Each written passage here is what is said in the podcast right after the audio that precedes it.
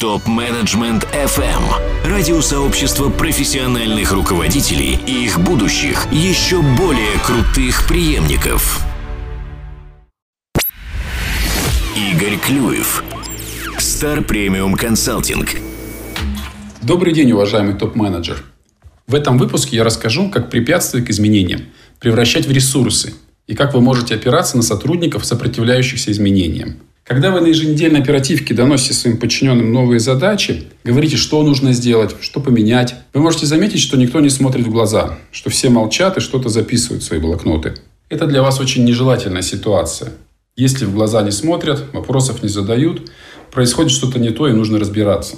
Если в ответ на молчание всех вы начинаете каждого конкретно спрашивать, что он будет делать для выполнения задачи, они начинают кивать друг на друга, кто им вовремя что не предоставил, и теперь они не успеют в нужный срок, то ваша команда больна. Если команду не вылечить, то они могут перекладывать ответственность до очередного провала. При этом, чтобы быть чистенькими, прикроются бумажками. Все сотрудники их блоков вместо работы будут рисовать для вас красивые презентации и отчеты. Как же можно вылечить команду? Например, перед озвучиванием вашего решения сначала спросите мнение всех. И в этот момент кто-то обязательно должен не согласиться. Если все согласны, Требуйте от команды поиска рисков в предлагаемом вами решении. Требуйте предложить и обосновать другие варианты. Так вы сможете проверить на жизнеспособность предлагаемое вами решения. И увидите, кто из руководителей направления умеет думать, а кто только передавать задачи вниз, а вам направлять отчеты и презентации.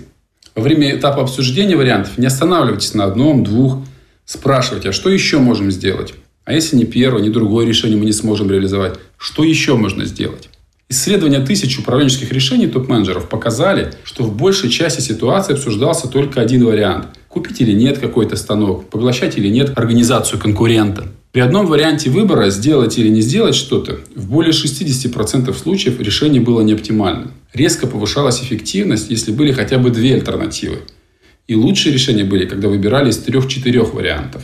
Чтобы у вас появились эти 3-4 варианта, нужен специальный штаб изменений – где будут прорабатывать альтернативы, и на совещании представитель штаба сможет в ответ на озвученную вами проблему предложить несколько вариантов решений. Нужно спрашивать мнение своих заместителей по предложенным от штаба изменения альтернативам. Каждый из тех, кого пригласили на совещание, должен высказаться. Ведь вам не нужны передатчики информации от вас к подчиненным и обратно. Вам для прорыва нужна ведь думающая команда. И вот на этой фазе демократии, перед тем, как вы озвучите свое решение и наступит диктатура его исполнения, опирайтесь на тех, кто не согласен с предлагаемым вами решением и аргументирует свою позицию. Знаете, это словно как болото изменений, которое нужно перейти по кочкам сопротивляющихся сотрудников, а не с теми, кто поддакивает и молчит. Если сопротивляется, значит, есть энергия, значит, он дает нам возможность скорректировать свое видение, подстраховывает нас от ошибки. А если совсем соглашается, то мы можем ошибиться. Когда кто-то из ваших заместителей или участники штаба изменений вот, сопротивляются предлагаемому решению – говорят о рисках для организации, спросите их, а как бы они поступили? Часто может оказаться, что их варианты – лишь небольшая модификация вашего решения, и вам совсем несложно немного скорректировать свою позицию.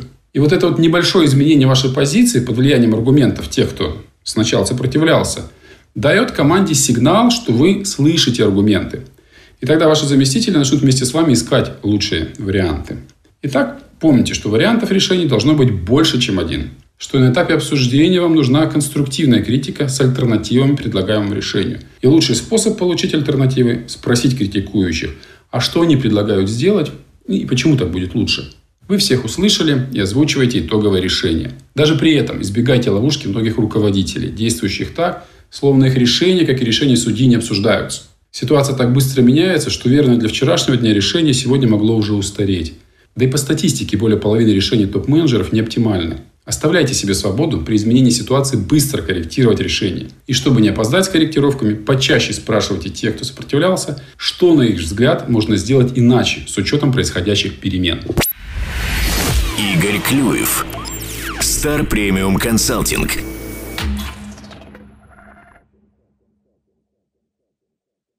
Задавайте вопрос ведущим и получайте еще больше пользы на tmfm.site.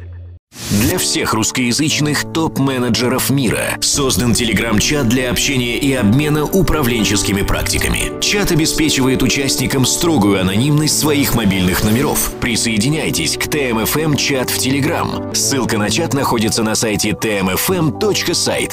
Ваши коллеги ждут вас в чате прямо сейчас.